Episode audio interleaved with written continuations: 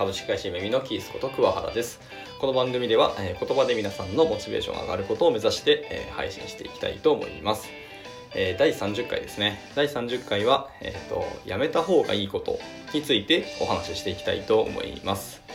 はいえーっとですね、まあ、何度か考えたことがある内容でして、えーっとまあ、いろんな方、まあ、YouTuber の方もそうですしいろんな書籍もありますしこれで、まあ、こんなことはやめた方がいいよっていうこうアドバイスのえー言葉を皆さんも見たことあると思います。はい、で今回ですねこれを私も私の経験から、えっと、思うことっていうのをちょっとまとめたまとめてみたくなったのでこのまとめて、えー、と今日はお話をしますが、えー、とまとめてみて分かったことはすごいありきたりと言いますか、まあ、誰しもよく言われているようなことばかりになってしまったなと個人的には思っておりますので、まあ、皆さんもそう感じるかもしれないですけどもまああのお話ししていきたいと思いますが、はい、まず1つ目ですね。結構項目あるんですけど1つ目は、えーと誰かと自分を比較しないですね。しないじゃあすることをやめたい方がいいので誰かと自分を比較することですね。はい。まああの比較して、まあ、いいこともたまにはありましてケースバイケースですもちろん。ですけども、まあ個人的にはなんか比較してえーなんか得たものとかメリットがあったかっていうとほとんどなかったなっていうのが答えになりますね。なんか較することでこう自分を卑下してしまいとかちっちゃく見てしまうみたいなこと本当に多くてですね。まあちなみにその自分を卑下するとか自分を小さく見るっていうこともあのやめた方がいいことにつながる、えー、と本当はあげようと思ったんですけど、まあ、それって全部こう誰かと自分を比較するに集約されたなっていうので今回この項目に入れました。はい。まあ、やっぱ自分は自分ですし他人は他人ですからねはっきり言うと、まあもちろん比較することもあります。なんか例えばライバルを自分の中で決めるとかもうこのロールモデルっていう人を見つけてその人と乖離があるのでどうやったら追いつけるかみたいなっていうところですね。っていうのをやっていくのは別に悪いことではないと思いますが基本的に誰かと自分を比較してもあまりいいことはなかったかなと個人的には思っていますのでまあやめた方がいいのかなと思ったりはしています。はい。2つ目ですね、え2つ目はですねえっ、とまあ、失敗ばかりを振り返ることよりも、えー、と成功も振り返るっていうことに重きを置いてもいいのかなっていうふうに思っております。はい。まあ、失敗ばかり振り返る別に悪いことじゃないですよ、えーと振り返りをすることは。もうなんで失敗したのかとか、どういうミスが起きたのかっていうのを振り返るのはすごく大事ですけど、まあ、失敗って大体こう、再発防止をどうするかとか、この次はもうしないように、また次何を何かで挽回しようっていうふうに考えるのが正しくて、えー、とその失敗を振り返っていくとこうやったら失敗しないああやったら失敗しない。それってでもじゃあ自分にとってこうやったら成功するのかっていうふうにつながるかというと意外とそうではなかったりしますよね。なので、まあ、振り返るんだったら失敗もそうですけどどっちかというと成功の方も振り返ることはすごく大事なのかなと思ったりはしています。はい。ですね。じゃあ次3つ目です、え3つ目はもうすごくありきたりなんですけど夜更かしですね。夜更かしはやめた方がいいです。はい。もうこれは僕はずっと思ってます。しなので言うてまあ、こんな時間に収録してるお前が言うなっていう感じではありますけども、はい。まあ、人間はちゃんとあの睡眠のゴールデン時間、ゴールデンタイムがありまして、それは、えー、と夜10時です。22時から、えー、と深夜2時の26時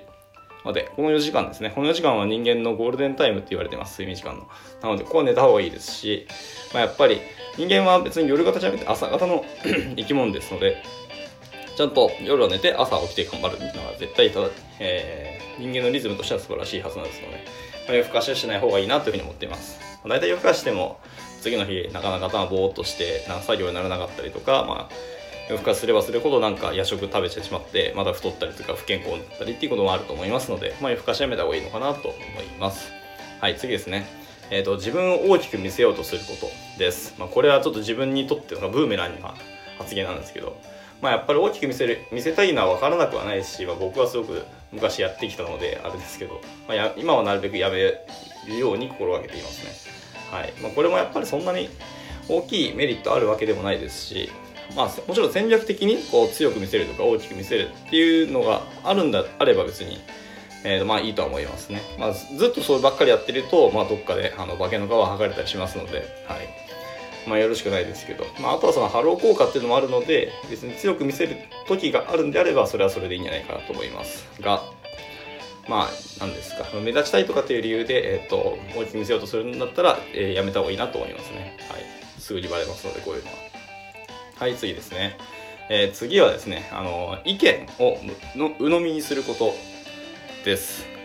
これもやめた方がいいかと思いますね。だからそうクリティカルシンキングっていう話をなんか前回したことあるかもしれないですけどもはい。そもそもやっぱり世の中には悪い人もい,、ま、いっぱいいまして結構騙す人もいますしその情報そのものが本当に正しいのかっていうのはその人の発言の何どういうソースから来てその発言になったのかっていうのを気をつける。のすごく大事なことですので、えー、この人だから大丈夫だって言ってその情報を鵜呑みするのはよろしくないのかなと思ったりしていますね。はい。次です。えっ、ー、と次は、えっと、無駄な意思決定。ですね。はい。これもやめた方がいいと思います。例えば朝起きて今日は歯を磨くんだけど前に先に顔を洗おうとか今日は顔を洗う前に先に寝癖を直そうとか、えー、意思決定がありますけど別にどうでもいいと思ってます、えー、どっち先にやろうがどっちやろうがあまり関係ないと思いますし、まあ、どんだけそれそこの意思決定のかい、えーと、としたことが人生に大きく関わるかになって分かる分かるわけないですからね。はい、まあ、もちろんちょっと気分変わるとかっていうメリットありますけど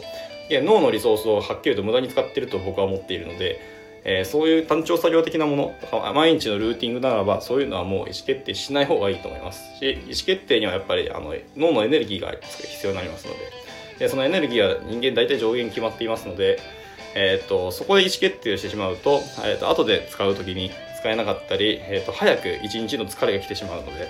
あんまりよろしくないと思いますので、えー、と意思決定も無駄なものはどんどん排除していけばいいなと思います。ますはい次ですね。えっ、ー、と、次はですね、これ、私はその母からよく言われてた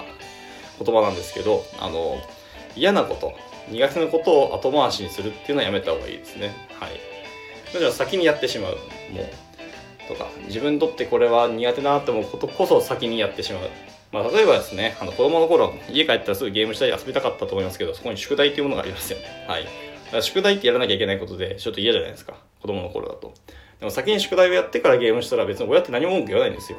宿題終わったの？って言ったら、もう、終わったよって言ったら、はあ、そうなのねってすぐに終わるのに、宿題終わったの？って言われて、まだだけどゲームしてたら、早くやりなさいよって絶対小言を言われるわけですよね。はい。ですので、どっちも不幸ですし、そういうこと言われた自分も嫌ですからね。だから先にこう嫌なことからやって、で、えー、後で好きなことをやるっていうふうにやるのがいいのかなと思っています。もちろん人生は有限ですし、自分いつ死ぬか分かんないので、いつも好きなことやっていきたいっていうのも、まあ意見としては正しいと思いますけども。はい。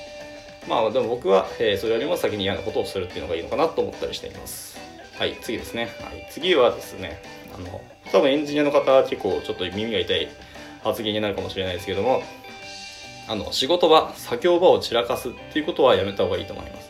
はい、やっぱり、あのー、心の乱れがそのまんま生活とか、あのー、環境の乱れにつながると言います自分の環境を汚している人たちは大体自分の心も、えーと、乱れているっていうふうに言われていますね。結構僕はこれ正しいと思っていて。あとは脳脳とかですね。自分の脳みそが情報の整理がちゃんとできてないとかいう人も割と部屋が散らかってるのかなっていうふうに思ったりしています。はい。ですね。まあそうそういうなんか自分の中でもちゃんとルールがあったりとか秩序があってこういうものの置き場になっている。まあ人から見たらこれ散らかってるよっていうふうに見えるけど、まあ、本人からするといやここにはこうあってこの目的があってこいつはここに置いてるみたいな秩序があるんであれば、えー、別にいいのかなとはもちろん思いますけども。はい。まあ、作業場が乱れたりするっていうのはそのそ結局無駄を発生させるんですよね。例えば、その作業場の中に、ちょっとさっき読んでた本があって、ああ、そう続きになったから読んでみたいっつって読み始めたりする。で作業が遅れて後回しになったりするとか。もしくはあれどこにあったっけっていうのが結局分かんなくてバタバタ探し始めて、うん、探したら今度は汚くなってきたから掃除したくなってみたいな。っていう風にやりたいことができなくなってしまったり、えーと、意思決定する回数が増えてしまったりとか、えーと、いろんなことが遅れてしまう。原因そういう原因が、えーと、発生するのであんまり散らかっていうのはよろしくないのかなと思っています結局集中力も結局低下してしまいますしね。はい。ですので、まあ、作業場、仕事はやっぱりきれいにしておくっていうのが大事かなと思います。まあ、脱線事故も防ぎますからね。はい。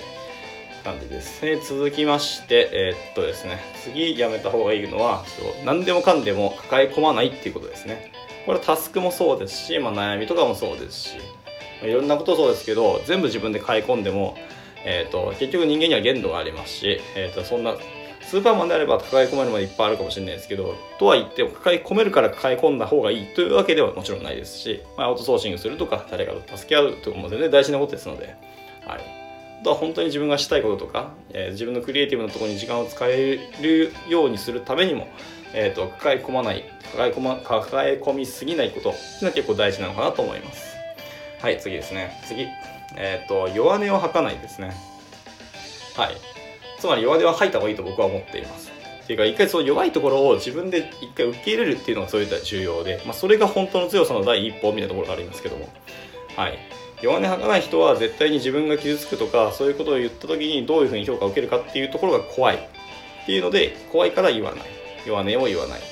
それって弱い人ですよねと思ってます。はい。ですので弱音を吐いた方がいいと思いますしその弱音から、えーと、アドバイスもらいたいとか助けてくれる人もいっぱい出てくると思います。っていうので弱音っていうのはむしろ吐いた方がいいのかなと思います、まあ、もちろん弱音を吐き続けたらあ、まあ、軟弱者みたいな風に見られる可能性ももちろんなくはないですよ。ですけど、まあ、言い方とかあの情報の出し方っていうのは気をつけつつ、まあ、弱音っていうのは定期的に吐ければいいのかなと思っています。はい次ですね。はい次はですねえっ、ー、とネガティブフィードバックっていうのは受け入れる。はい。あそうですね。これは、えーと、やめた方がいいじゃなくてやった方がいいになってしまいました。これちょっと申し訳ないですね。ネガティブフィードバックってやっぱり聞き取り聞き取りっていうか受け入れづらいものがやっぱあるじゃないですか。自分にとってもうマイナスのものですね。そのまんま。まあ非難されるような、えっと、フィードバックもたまにありますもんね。あやっぱそういうのは怖いと思うのでえーと、遮断する方っていっぱいいると思うんですけどそういうのは遮断しちゃダメですね。やっぱり。ちゃんと受け入れましょう。もちろん当てはまらないとか本当にただの、えーと、非難中傷の時も可能性としてはゼロではないですけどネガティブフィードバックをあえてくれる人っていうのは本当にあなたにとって、えーとまあ、大事なこととか本気で考えてくれた上で発言してくれると思うので、まあ、余計なお世話だったりとか、まあ、ちょっとカチンとくる発言も、まあ、あると思いますけどもはい。だからちゃんとそれはでも貴重な発言ですしなかなかもらえるものそんなにしょっちゅうもらえるものでもないですので、まあ、受け入れて、えーと、飲み込んでいく。それをじゃあ自分の中でどう落とし込むかみたいなのは別であると思いますので、まあ、そういうことをやるのはいいのやった方がいいかなと思ってますね。はい。次です、えー、次はですね、えーと変なプライドを持つっていう感じですね。はい。それはやめた方がいいと思いますしあの年を重ねれば重ねるほどやっぱりプライドってやっぱなんだかんだ人間でき始めるし、まあ、自分の今までやってきたこととか、まあ、成功体験もやっぱあると思うのででその自負があるからこそその自分のなんかプライドみたいなのが出始めるのは、まあ、よくある話で分かるんですけど、えー、あんまり持たない方がいいかなと思ってます、まあ、プライドが何かこうそうしたことって僕もあんまりなかったんですよね今まで。ですのでプライドなんか、えー、捨てれるんだったら捨ててしまっていいのかなと思ってますしもうどんどん誰かに頭下げたりとか若い人から何かを学ぶとか教わるのも全然いいのかなと思ってます。はい。で最後ですね、えー、最後はですねこれは僕独特の意見ですけどえっ、ー、と生真面目な性格ですね生真面目はやめた方がいいと思いますやっぱり世の中えー、生真面目だけで動いてるわけでももちろんないですしそんな綺麗な世界で、えー、だけで生きてるわけわけももちろんないので、はい、生真面目は割と損をすることが多かったですね。はい、なので僕もだんだんそうだんだんか昔はず本当に生真面目で、えー、やってきたんですけど最近はまあ多少不真面目でもいいかなと思ってますね。はい、し、まあ、みんながみんな別に真面目なわけでもないですからね。あの全どんな場でもどんな状況でも真面目みたいなことあるわけでもないし誰かが騙してくる騙してくる人たちに対して対抗するにはやっぱりそういうのやり方を知っておくとか自分も多少不真面目なところを持っておいてそういう視点を持ってその人と触れていくとああなるほどこいつは騙しに来たんだなっていうのが分かったりするので、はい、多少は生真面目じゃないっていうか真面目なところを捨てるのも本当に大事なのかなと思ってますし、まあ、やっぱり生真面目って息苦しい世の中ですよ本当に。自分の中であれもしなきゃこれもしなきゃやるべきだこれもそうすべきだっていう。やらなきゃとべき論で生きていくって本当につる辛いし、えー、と苦しいですし人間なんて結構不安定な生き物ですのでそんな人間社会の中で生きていく中で生真面目ってやっぱりそんな役回りをすることが圧倒的に多いのでこれもできればやめた方がいいのかなと思っております。はい。こんなところですかねまあいろいろ考えましたけど僕はやめた方がいいなと思うことはこの13個出てきましたねになりますのでまあ誰かの皆さんの、えーと参考になればいいのかなと思って今日は、えーと、お話しさせていただきました。はい。まあ、こんなのもありますよとか、いや、その考えは別にやめなくてもいいのかなって意見、もしございましたら全然、あの、ご返信とか、あの、コメントいただけますとも、ものすごく嬉しいし、私に対してのフィードバックですので、はい、応募お待ちして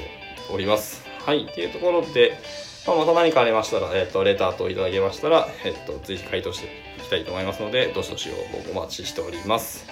はい。また、えー、っと、弊社、姫美のメンバーと誰かのお話を聞いてみたいという方がいらっしゃいましたら、え、っと、